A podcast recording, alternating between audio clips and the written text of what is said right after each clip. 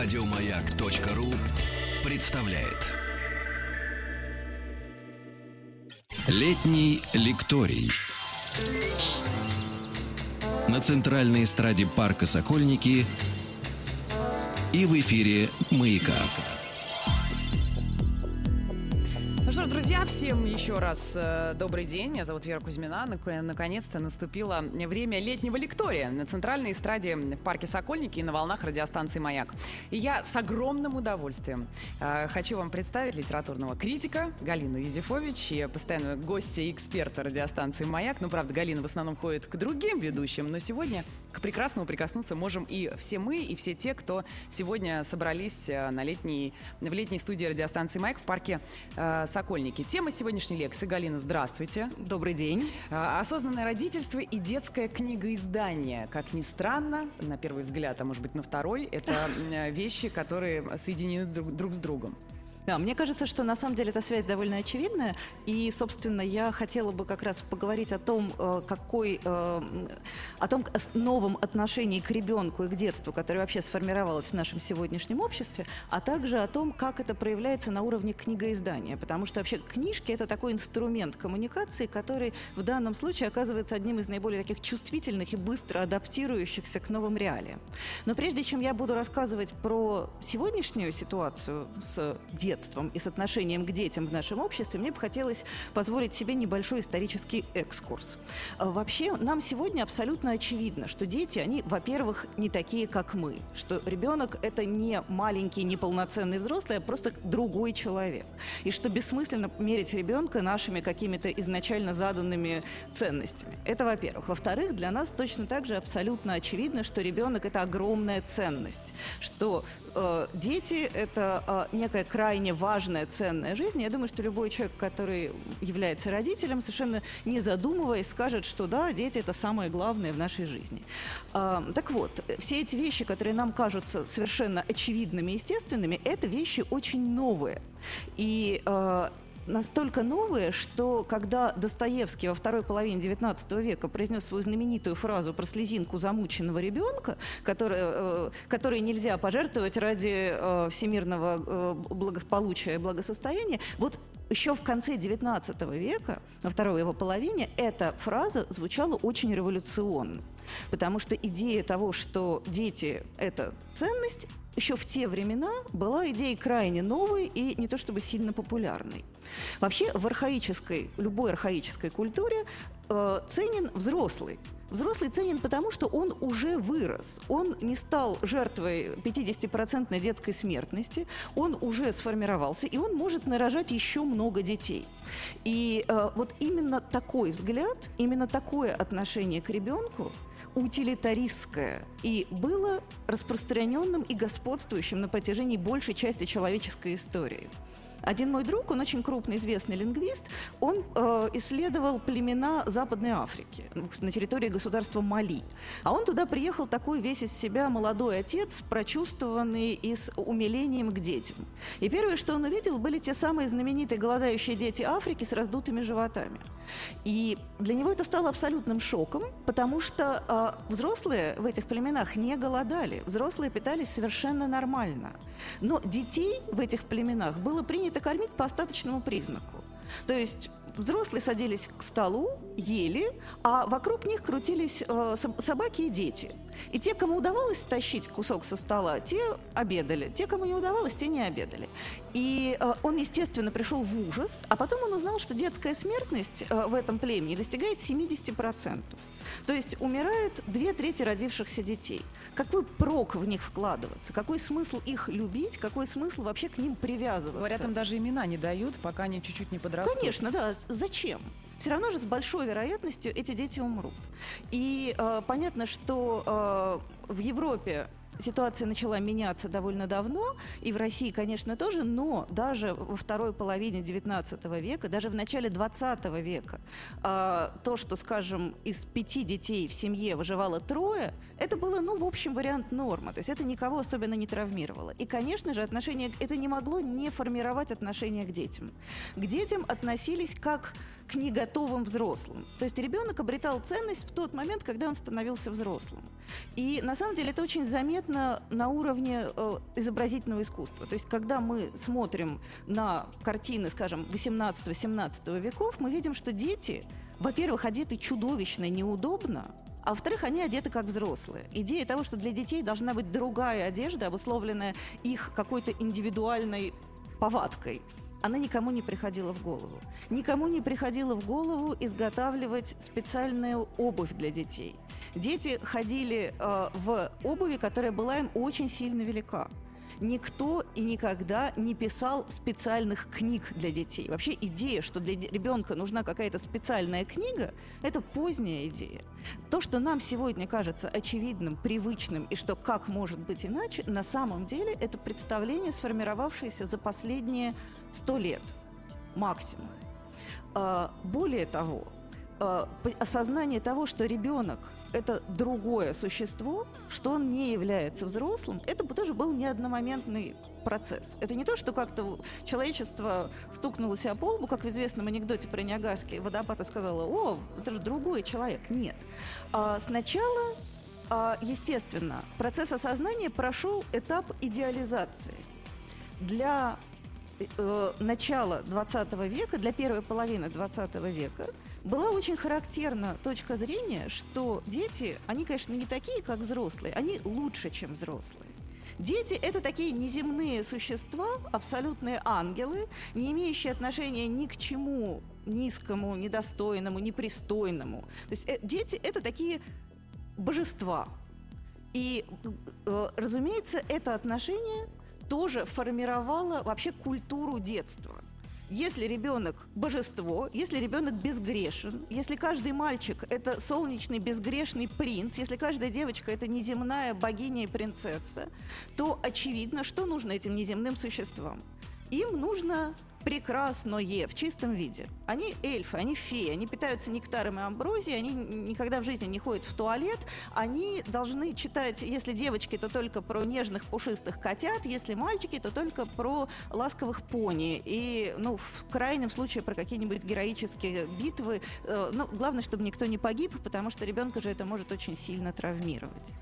А вот такое идеалистическое отношение к ребенку оно было очень естественно, потому что это был первый этап вообще понимания того, что ребенок не то же самое, что взрослый.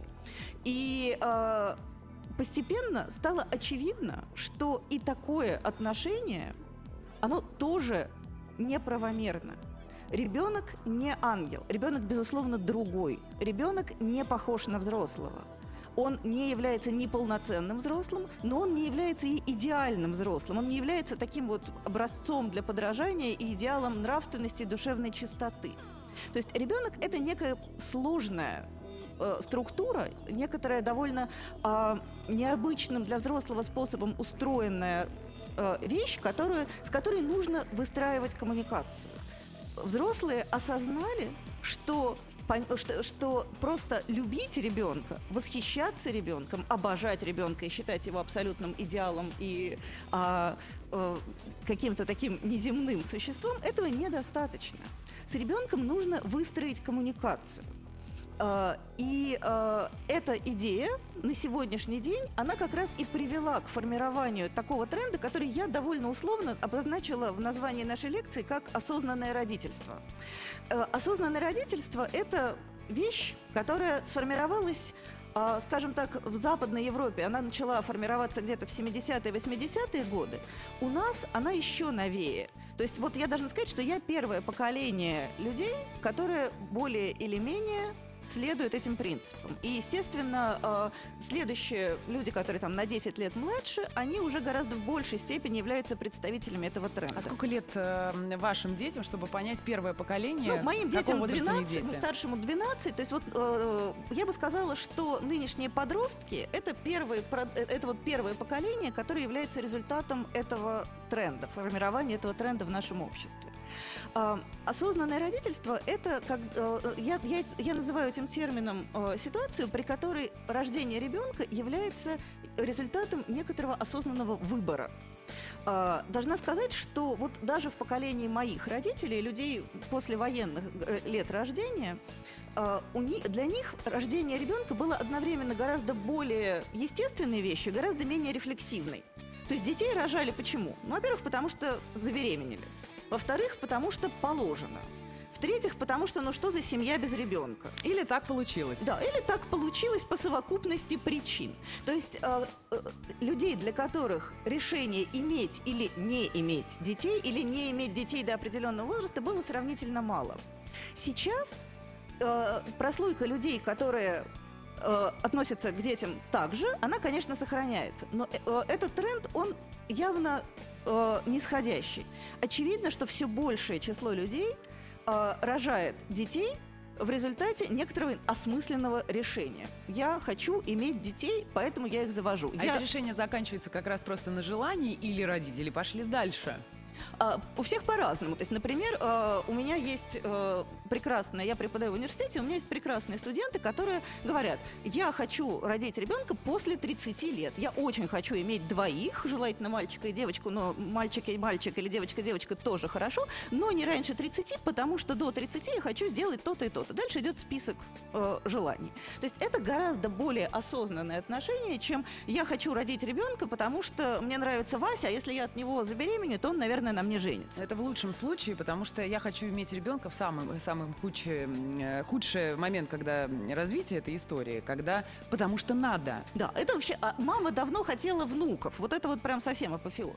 А, но вот я хочу сказать, что вот все вот эти а, подходы, они не то чтобы они уже умерли, но очевидно, что они становятся менее частотными. Все больше и больше людей а, приход, э, решает для себя завести детей в определенном возрасте для того, чтобы с этими детьми что-то делать. То есть ребенка рожают не просто потому, что э, так положено, или мама хотела внуков, или Вася на мне женится, а потому что от этих детей родители чего-то ждут и чего-то хотят им дать.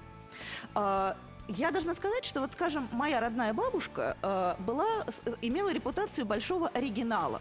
Э, оригинальность ее состояла в том, что она читала моему папе вслух книжки. Э, в их поколении Моя бабушка фронтовик, соответственно, мой папа родился сразу после Второй мировой войны. Э, в их поколении это было очень странно. Это было даже ну, где-то на грани с ненормальностью. То есть казалось, потому что основные родительские добродетели состояли в чем? Чтобы ребенок был сыт, одет, по возможности не курил, не пил, чтобы он закончил школу на приличные оценки – и чтобы он женился или вышел замуж. Ничего все. личного. Да. в этом месте да. родительские обязательства считались выполненными.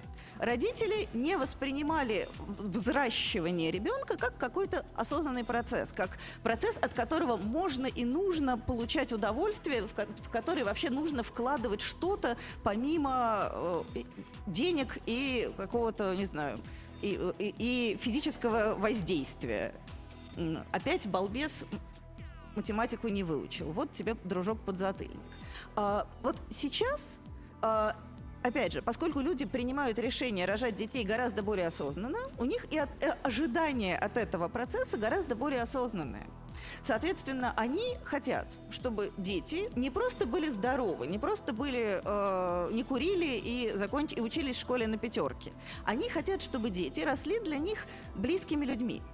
Это действительно, а, опять же, вот э, я думаю, что всем здесь собравшимся это кажется очевидным. Ну, то есть как же, конечно, я хочу, чтобы мой ребенок был мне духовно близким человеком. Я хочу, чтобы мой ребенок разделял мои ценности, мои идеалы и все такое.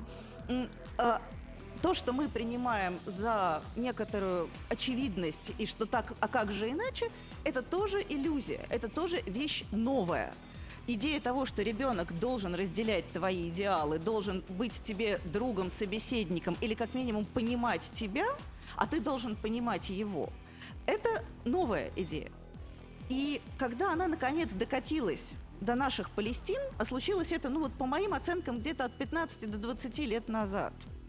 А, разумеется, оказалось, что в нашей стране для этого отсутствуют инструменты и институты, для того, чтобы воспитывать ребенка близким себе человеком, нужно, нужны, нужно иметь какие-то приспособления для этого. Э, для этого нужны какие-то клубы, в которых родители могут проводить время вместе с детьми. Для этого нужны какие-то площадки, на которых родители будут тоже вовлечены в детскую жизнь. Нужны какие-то пространства, где будет хорошо и детям, и взрослым. А, и главное, что необходимо, это книжки. Книжка э, э, это всегда была очень важным коммуникативным э, инструментом. Книга – это способ взаимодействия между родителем и взрослым. И моя бабушка, читавшая вслух моему папе книжки, была большой оригинал, а сейчас родители, не читающие своему ребенку книжек вслух, ну, воспринимаются как странные люди. То есть, а что, а что же они так? Почему они этого не делают? Наверное, у них есть какая-то причина. А, и таким образом книга оказалась удивительным способом в некотором смысле в фокусе внимания.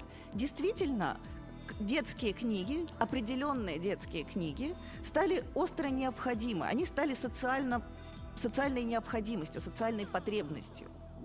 И э, тут опять же, вот мое поколение, поколение чуть-чуть старше меня, люди там, не знаю, на 5-7 лет старше меня, мы все столкнулись с неожиданной проблемой.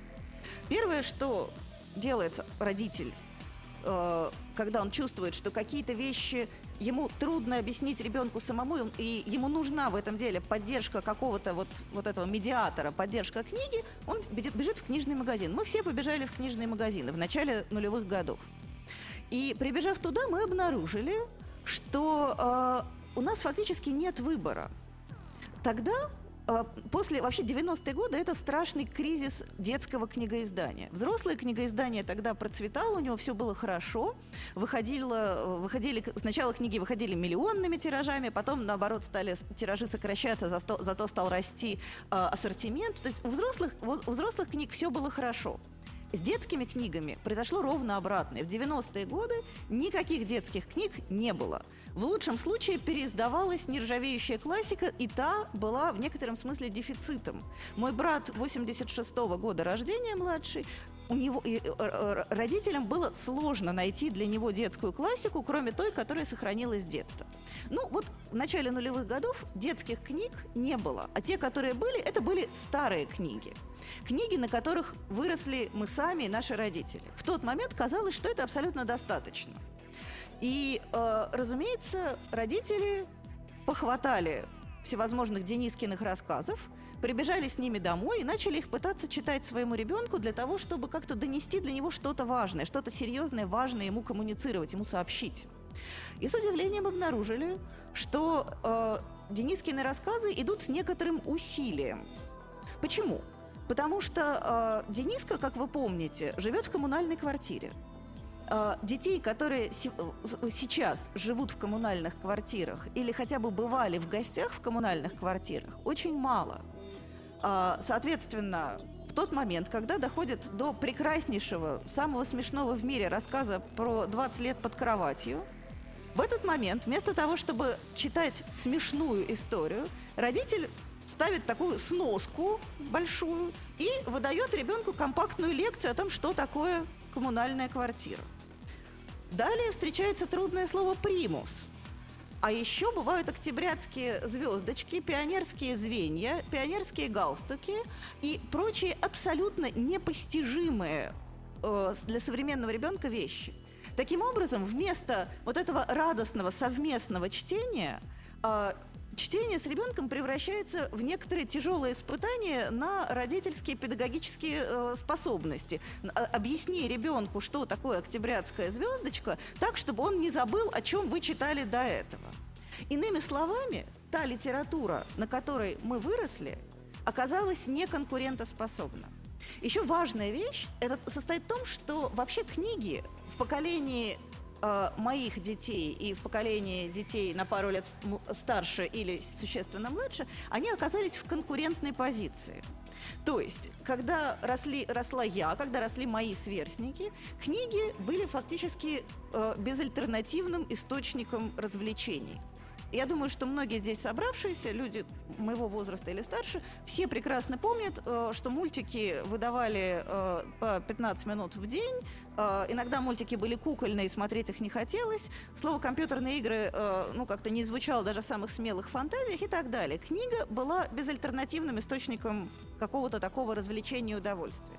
Современные дети выросли в другой ситуации. Книга конкурирует с кинофильмом «Корпорация монстров», с множеством компьютерных игр, с телепузиками и прочими прекрасными или не очень прекрасными объектами э, медийного мира.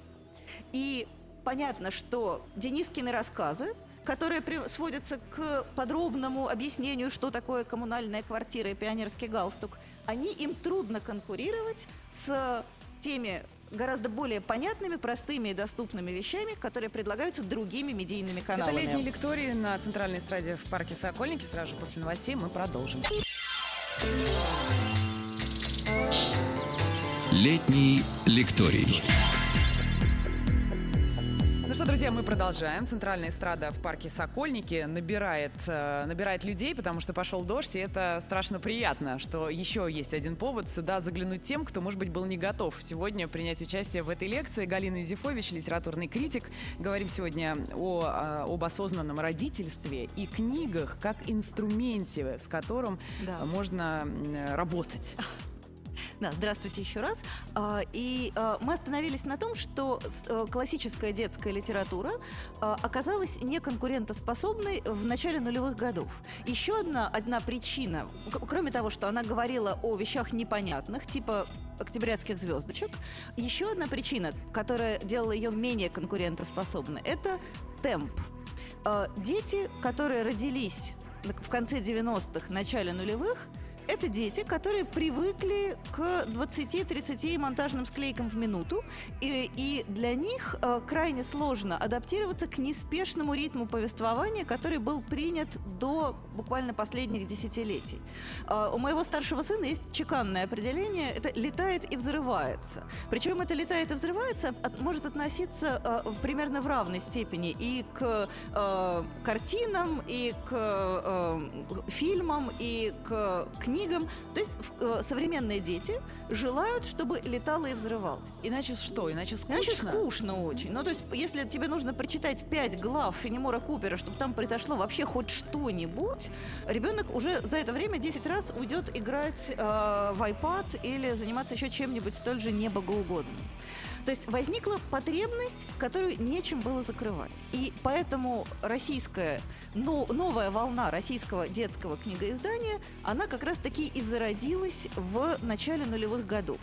И фактически два главных издательства, которые эту волну подняли, это издательство «Розовый жираф» и издательство «Самокат». Вот два вот этих издательства, сейчас, сейчас их стало гораздо больше. Сейчас детские книжки не издают только ленивый, и это та область, которая действительно наиболее динамично, наверное, развивается в российском книгоиздательстве. То есть везде кризис, а детские книгоиздания, книгоиздательства вполне себе, ну не то чтобы процветают, но и не думают даже умирать. А, и вот э, я чуть-чуть остановлюсь на истории издательства «Розовый жираф», потому что оно было первое издательство, которое, как объявил его создатель, они устроили детский худсовет. А, издатель сказал, что она хочет издавать такие книги, которые будут интересны ее сыновьям. У нее на тот момент было два маленьких сына. И все книжки, которые они готовили к изданию, они сначала прогоняли через ну, вот фокус-группа. Да, через вот эту детскую фокус-группу и отбирали книжки, которые были, бы, были этой фокус-группой одобрены. То есть таким образом э, дети получили фактически право голоса в выборе тех книг, которые им предлагают. И э, этот тренд оказался страшно успешным. Многие книги, отобранные вот таким способом, оказались просто мега-бестселлерами и продолжают продаваться до сих пор, через 10 лет после своего появления. Конечно же, поскольку э, на Западе этот тренд э, начал развиваться раньше, чем у нас, большая часть детских книжек, которые вот выпускаются вот именно в рамках вот этого нового тренда, это книжки переводные. Но мне очень приятно заметить, что в последние буквально пару лет эта ситуация начала немного меняться и начали появляться а, хорошие новые российские авторы, пишущие именно адресно для детей и говорящие с детьми на вот том новом современном языке, который ребенку необходим. А, и сразу же образовалось несколько очень важных трендов, несколько очень важных направлений, которых не было в детском книгоиздании никогда прежде. Первое, на что мне хотелось бы обратить внимание, это то, что э, книги стали, э, стали появляться книги, рассчитанные на совсем маленьких детей. Э, то есть, если раньше считалось, что там книжки, картонки Помните такие книжки-картонки? Но они сейчас, да, Они есть. сейчас есть, да. Но это книжки-картонки, это 2 плюс. Ну, в лучшем случае, полтора плюс. Стали появляться книги, рассчитанные на чтение с детьми до года. И, наверное, самый знаменитый из этих авторов, которые работают в этом направлении, это Э- Эрик Карл, автор книжки «Очень голодная гусеница». Если э, у вас есть, в окружении вас есть совсем маленькие дети, то я должна сказать, что это книга, которая работает, ну вот примерно как, не знаю, как телепузики. Если помните, был такой эффект телепузиков. То есть ребенок любого возраста по- погружался в гипноз и приникал к телевизору абсолютно неотрывным образом. А взрослые страшно паниковали. по Взрослые паниковали, да. Вот Эрик Карл и его книжка «Очень голодная гусеница» обладает примерно таким же эффектом. Она очень необычно сделана. Это книжка, которая э, предполагает, помимо интеллектуального восприятия, она пол- предполагает тактильное восприятие. То есть там есть прозрачные странички, там есть странички с какими-то вырезами. Это банальная история очень голодной гусеницы, которая поедает разнообразные предметы. И вот все эти предметы, они, соответственно, изображены. Книга действительно абсолютно магическая и действительно божественно работает на детей до года, на ту аудиторию, про которую раньше вообще никто не думал. Э, Можете себе представить, что там 30 лет назад кто-нибудь бы стал выпускать книжку для детей 7 месяцев. Конечно, это звучит абсолютным нонсенсом. И тем не менее, сейчас это так. И это не банальная просто книжка, а вот это у нас кошечка, а вот это у нас э, мышка, а нечто гораздо более сложное. Э, у Эрика Карла совсем недавно, буквально пару месяцев назад, вышла вторая книжка, которая лично мне нравится даже больше, чем первая. Она называется «10 резиновых утят». И это история, буквально основанная на реальных событиях. Э, В 90-е годы, я забыла в каком точно году, э, некий китайский сухогруз вез из Китая в Америку большую партию резиновых игрушек. И с этого сухогруза во время шторма смыло один контейнер. И э, бобры, пингвины и утята от, резиновые, непотопляемые, отправились в странствие. На самом деле это действительно была очень известная история, потому что благодаря этому удивительному событию, э, например, ученые-океанографы получили возможность исследовать морские течения. Потому что вот где утенок выплыл очередной, поня- то есть известно, откуда он взялся. Известно, когда он начал свое странствие. И, соответственно, можно просчитать э, те пути, которыми он туда прибыл. Ветры, течения и так далее. Но Эрик Карл берет эту историю и рассказывает ее совсем по-другому, естественно. Для него это история десяти отважных маленьких э, резиновых утят, э, затерянных в огромном океане. И эта история, история практически лишена слов, это картинки. Но, тем не менее, это очень доходчивые картинки, и действительно это такой как бы первый способ для совсем малыша сформировать некоторое представление вообще о сюжете, о рассказе. То есть раска- э, э, современное книгоиздание ориентируется на те аудитории, которые раньше вообще не считались аудиториями, их просто не существовало. А второй очень важный тренд, который тоже сформировался вот буквально на наших глазах, это уважительное отношение к интересам ребенка, даже если эти интересы кажутся взрослому неправильными. А, что я имею в виду? Все, я думаю, что все родители так или иначе фиксировали, что их дети интересуются, извините, экскрементами. Тема э, туалетный юмор и прочие вещи всегда были для детей страшно важными.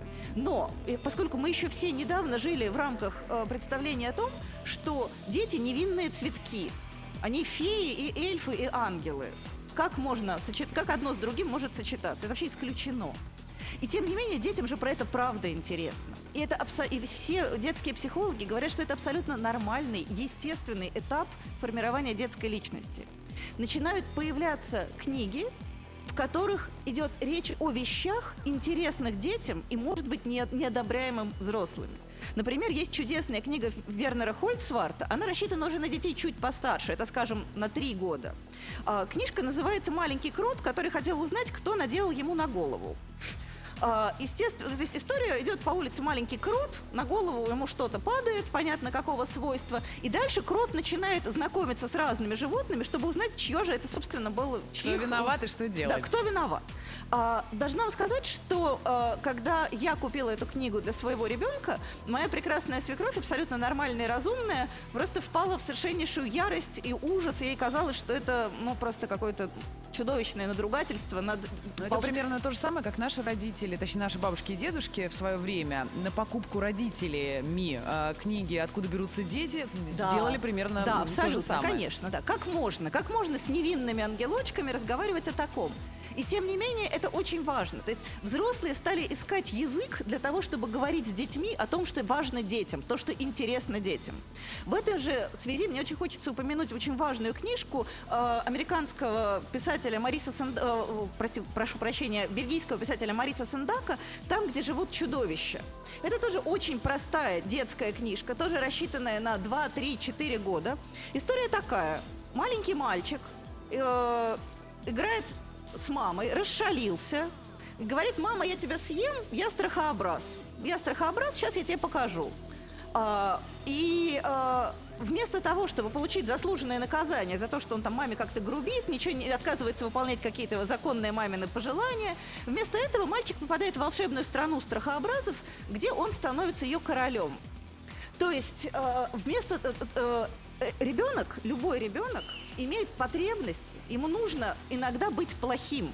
Он должен почувствовать в себе этого страхообраза.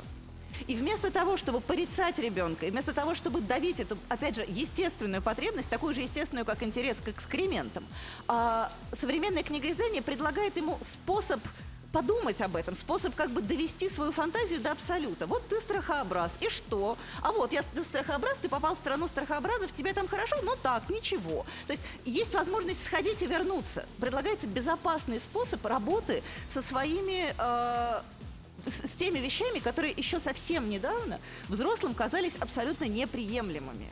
В этом же направлении для, еще для чуть более старших детей работает, например, э, Кристина Нестлингер. Она такой абсолютный классик, она даже в нашем детстве была, у нее была книжка «Долой огуречного короля». Но э, она австрийская писательница, и э, у нее есть такие замечательные рассказы о Франце. Франц – мальчик, 6 лет, у которого есть некоторые в жизни проблемы. Например, у него есть проблема, он такой в кудряшках, белокурый, голубоглазый, его все принимают за девочку. И, соответственно, как Францу решить эту проблему? То есть э, это одна из тех проблем, которые возникают в жизни Франции. То есть я думаю, что многие дети и, и, возможно, кто-то из собравшихся, возможно, кто-то из слушателей сталкивались с этой проблемой. Вы знаете, что вот это вот гендерное определение, оно сложно для ребенка. И что делает Франция? Разумеется, когда тебя в очередной раз принимают за девочку, ну что нужно сделать? Ну, конечно, снять штаны. Вот. И потому что, ну, это чтобы самое... доказать Чтобы всем. показать, что он никакая, он не девочка. И э, Нестлингер пишет, оп- описывает вот такого рода ситуации таким способом, что ребенок, с одной стороны, узнает в них себя, он отыгрывает свою проблему, он, он может себя легко проассоциировать с героем. А с другой стороны, э, эта история проигрывается безопасным, комфортным способом. То есть ребенок психологически прорабатывает эту ситуацию фактически не э, э, ну, то есть Франц снял штаны, что, хорошо ли от этого было? Ну, как-то, в общем, скорее не очень. Как так что, бы, может быть, и наверное, показал, но уже да, да. ну как-то вот что-то вот не то. Значит, наверное, надо искать других способов. То есть, еще раз хочу э, а- обратить внимание, что современные детские книги пытаются разговаривать с ребенком про то, что важно ребенку. Не только про то, что важно взрослому, который эти книги пишет, рисует, издает, а про то, что важно ребенку. Но пока мы назвали только иностранных э, А, да, сейчас я назову парочку российских. К сожалению, вот я, как я уже сказала, у нас этот тренд только зарождается. У нас вообще вот эта идея того, что детская книжка, она должна быть современной, она должна говорить с ребенком про то, что важно ребенку, она должна быть для ребенка, эта идея для нас относительно новая. Ну, надо сказать, что обложки вот этих иностранных книжек со странными для взрослого названиями, а, ведь они популяризируются в, в каком-нибудь социальных сетях, и народ, в общем, достаточно зло шутит на тему авторства и содержания А, этих книг. Можно шутить. Мне кажется, что вообще любое искусство, в том числе и детская книга, должно быть провокативным. Оно должно нарушать какие-то границы. Книга, которая не царапает, не цепляет, не вызывает эмоционального отклика, это э, такой лук в супе, который забудется через пять минут после прочтения. То есть, если книга вызывает критику, если книга вызывает резкую эмоциональную реакцию, это хорошо. Это то, что правильно. нам нужно, Это да. то, что нам нужно. Друзья, мы продолжим через а, полминутки летней лектории на центральной эстраде в парке Сокольники. Продолжается Галина Юзефович, литературный критик, у нас сегодня в гостях. Летний лекторий. На центральной эстраде парка Сокольники и в эфире «Маяка». Да, и еще раз мы продолжаем. Э, Галина Юзефович, литературный критик. Говорим мы сегодня об осознанном родительстве, о книгах. И, может быть, мы как раз подобрались к российским авторам. А, да, российские авторы пока что преимущественно фигурируют в разделе, который я бы назвала «Книги про важное для взрослых». То есть я, э, еще один важный тренд, который тоже нужно э, э, обязательно зафиксировать, это то, что а, взрослые, взрослые авторы пытаются говорить с детьми о каких-то важных проблемах взрослого мира. И э, детская книга перестает быть источником чисто развлечения и э, удовольствия. Э, все больше и больше книг, написанных взрослыми для детей, это книги, которые имеют какую-то цель. Они хотят поговорить с детьми о чем-то важном. О чем-то важном и часто о чем-то сложном. Например, это может быть что-то сложное э, в э, семейных отношениях. Вот, скажем, э, вообще тема смерти тоже это очень важная и очень сложная вещь. Нужно ли говорить с ребенком о смерти? Да, конечно, нужно, потому что рано или поздно любой ребенок с ней столкнется. Хорошо, если это будет как-то не очень рано и не очень травматично, но ожидать, что человек может прожить, дожить до зрелого возраста, не столкнувшись со смертью, конечно, не приходится. А, например, есть совершенно замечательная книга а, Натальи Нусиновой а, «Курячий бог», которая рассказывает о, о брате и сестре, у которых очень тяжело больна мама. Мама больна, и, в общем, больна неизлечимо. И э, дети пытаются придумать такой способ, чтобы как... Ну, то есть понятно, чтобы спасти маму может только чудо. И э, они отправляются на дачу, где лежит э, давно где-то затерявшийся куриный бог, вот камешек с дыркой, который когда-то папа подарил маме. И они верят, что если они найдут этот камушек, то мама выздоровеет, они сумеют ее спасти. И, конечно, это детская книжка, и, конечно, чудо случается. Но при этом все эмоции, которые переживают герои попутно, это реальные эмоции, которые будет переживать ребенок, у которого... На какой а, возраст это рассчитано? Я бы сказала, что это 8-10 лет, 8-10, может быть, 12 лет, где-то так, но вряд ли больше. Есть замечательная книжка Анджелы Нанетти, это уже, правда, не российский автор, а итальянский, которая тоже рассказывает именно об этом же. Это «Мой дедушка был вишней». Э, про мальчика, у которого умирает его любимый дедушка. И э, дедушка при жизни посадил вишню, это была его любимая вишня. И про то, как ребенок, ухаживая за этой вишней и охран... сохраняя ее, как он переживает вот эту свою боль утраты. Э, вообще, э, понимание того, что с детьми нужно говорить о важном, в том числе о болезненном, э, и делать, но делать это э, подходящим для детей способом. Это такое очень важное сегодняшнее понимание, которое в книгах для детей проявлено, пожалуй, четче всего. А мне кажется, сейчас э, все, кто нас слушает, может быть, даже некоторые, кто собрались здесь э, в летней студии «Маяка», скажут, ну, мы же можем э, объяснить ребенку сами, как все это происходит? Одно дело объяснить, а другое дело позволить ребенку комфортным, неопасным, нетравматичным способом это пережить и примерить на себя. А на, а на ваш взгляд, автору книги больше дети доверяют, чем родителям? Вообще а, в мнении о чем-либо? А, я думаю, что... Или персонажам? Ну, опять же, я надеюсь, что нет. Я надеюсь, что родителям он доверяет больше. Но ради... книга — это же некоторый такой обособленный мир. Это такое окошко. Ты в него заглядываешь и смотришь, как живут другие люди. Это не то, что тебе мама что-то объяснила словами. Это некоторая возможность пронаблюдать какую-то такую реальную ситуацию, примерить ее на себя, сравнить ее с собой. То есть э, одно дело объяснить и прокомментировать, а другое дело создать вот эту вот возможность э, заглянуть в какой-то другой мир и посмотреть, как живут другие люди. Например, э, очень любимая мною и моим младшим ребенком книга Сергея Седова «Сказки про маму». Э, эта книжка она смешная. Это смешная книжка, в которой даже больше картинок, чем э, текста. Она рассчитана на маленьких детей, я бы сказала, 5, 6, 7 лет. А, это книжка, которая объясняет детям, почему мамы не всегда ведут себя так, как им хочется. Потому что... Как хочется мамам или как, Нет, хочется, как хочется детям? детям. То есть почему мама бывает усталая? Почему мама сердится? Почему мама иногда бывает несправедливая? Почему мама может на тебя накричать?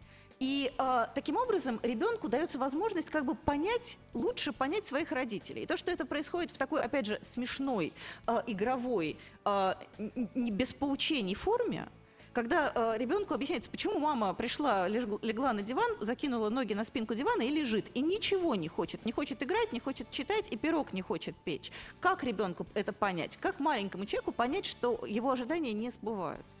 А, это тоже, на самом деле, ужасно важная вещь. И то, что в детском книгоиздании все больше и больше появляется книг, которые говорят с ребенком о не только о том, что ему интересно, но и о том, что для него важно, и то, что э, детское книгоиздание берет на себя фактически вообще детские книги, берут на себя такую функцию как бы э, коммуникативного канала, communication tube между родителями и детьми. Она создает возможность э, обсудить какие-то вещи, примерить важные вещи на себя, а, не вступая при этом в прямую конфронтацию, не оказываясь вовлеченными в какой-то... То есть не обязательно, чтобы у тебя умер дедушка, для того, чтобы ты смог подумать и перепрочувствовать эти эмоции и примерить их на себя. Потому что рано или поздно это все равно придется сделать.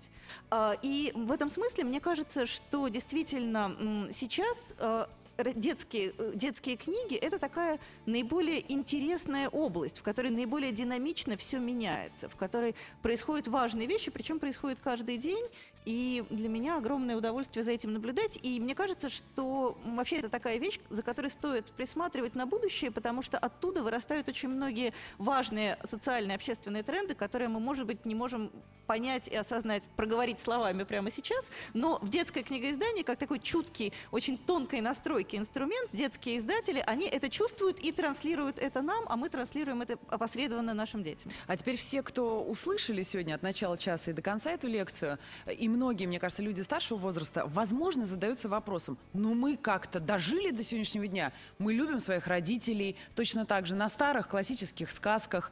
Э, зачем все это нужно, когда, в общем, ничего, или что ожидают авторы или э, критики, психологи от э, возможности детям читать эти книги? Мне кажется, что Конечно, мы любим наших родителей, а наши родители любили своих родителей. Это э, нормально и естественно. Наши Вообще... дети будут сильнее нас любить, чем мы сейчас а, любим своих родителей благодаря думаю, этим книгам. Я думаю, что наши дети будут чуть свободнее и счастливее, и чуть лучше адаптированы к той жизни, в которой им предстоит попасть. Вот это, пожалуй, и может быть, они будут лучше понимать нас, и может быть, нам удастся таким образом немного сгладить тот вот конфликт поколений, когда, ну, зачем я буду это маме рассказывать, она только разволнуется, все равно ничего не поймет. Вот мне бы хотелось, чтобы э, мои дети, когда вырастут, они имели возможность со мной поговорить, чтобы они понимали меня чуть лучше, чтобы я понимала их чуть лучше. Мне кажется, это ровно та потребность, которую обслуживают сейчас э, детские книги. И эта потребность, мне кажется, страшно важной. А в целом же, ну да, есть такое понятие, введенное психологом Дональдом Винникотом, достаточно хорошая мать. Достаточно хорошая мать – это такая мать, которая смогла вырастить нормального, здорового ребенка, который может тоже сам вступить в брак и родить тоже нормальных, здоровых детей. То есть э, это такая э, это, безусловно, некоторые, некоторая норма, некоторый минимум, но от этого минимума есть много ступенек вверх, и мне кажется, что ходить по этим ступенькам вверх страшно интересно и, и полезно. вопрос, как, как важно, чтобы книги читали не только мамы на ночь, но и папы. А, мне опять же кажется, что сейчас э, больше, э, все меньше и меньше разница в гендерных ролях между родителями. То есть понятно, что папа это папа, а мама это мама, но э, вещей, которые можно делать только с папой или только с мамой, становится все меньше. Поэтому мне кажется, что э, крайне важно и естественно и нормально, чтобы папа читал с детьми одни книжки, мама другие, чтобы это был некоторый совместный процесс. Спасибо большое. Спасибо Жаль, что вам. нет времени. Страшно интересно. Галина Юзефович, литературный критик. Э, большое вам спасибо спасибо. Это были лекции летней лектории на центральной стадии парка Сокольники. Спасибо. Еще больше подкастов на радиомаяк.ру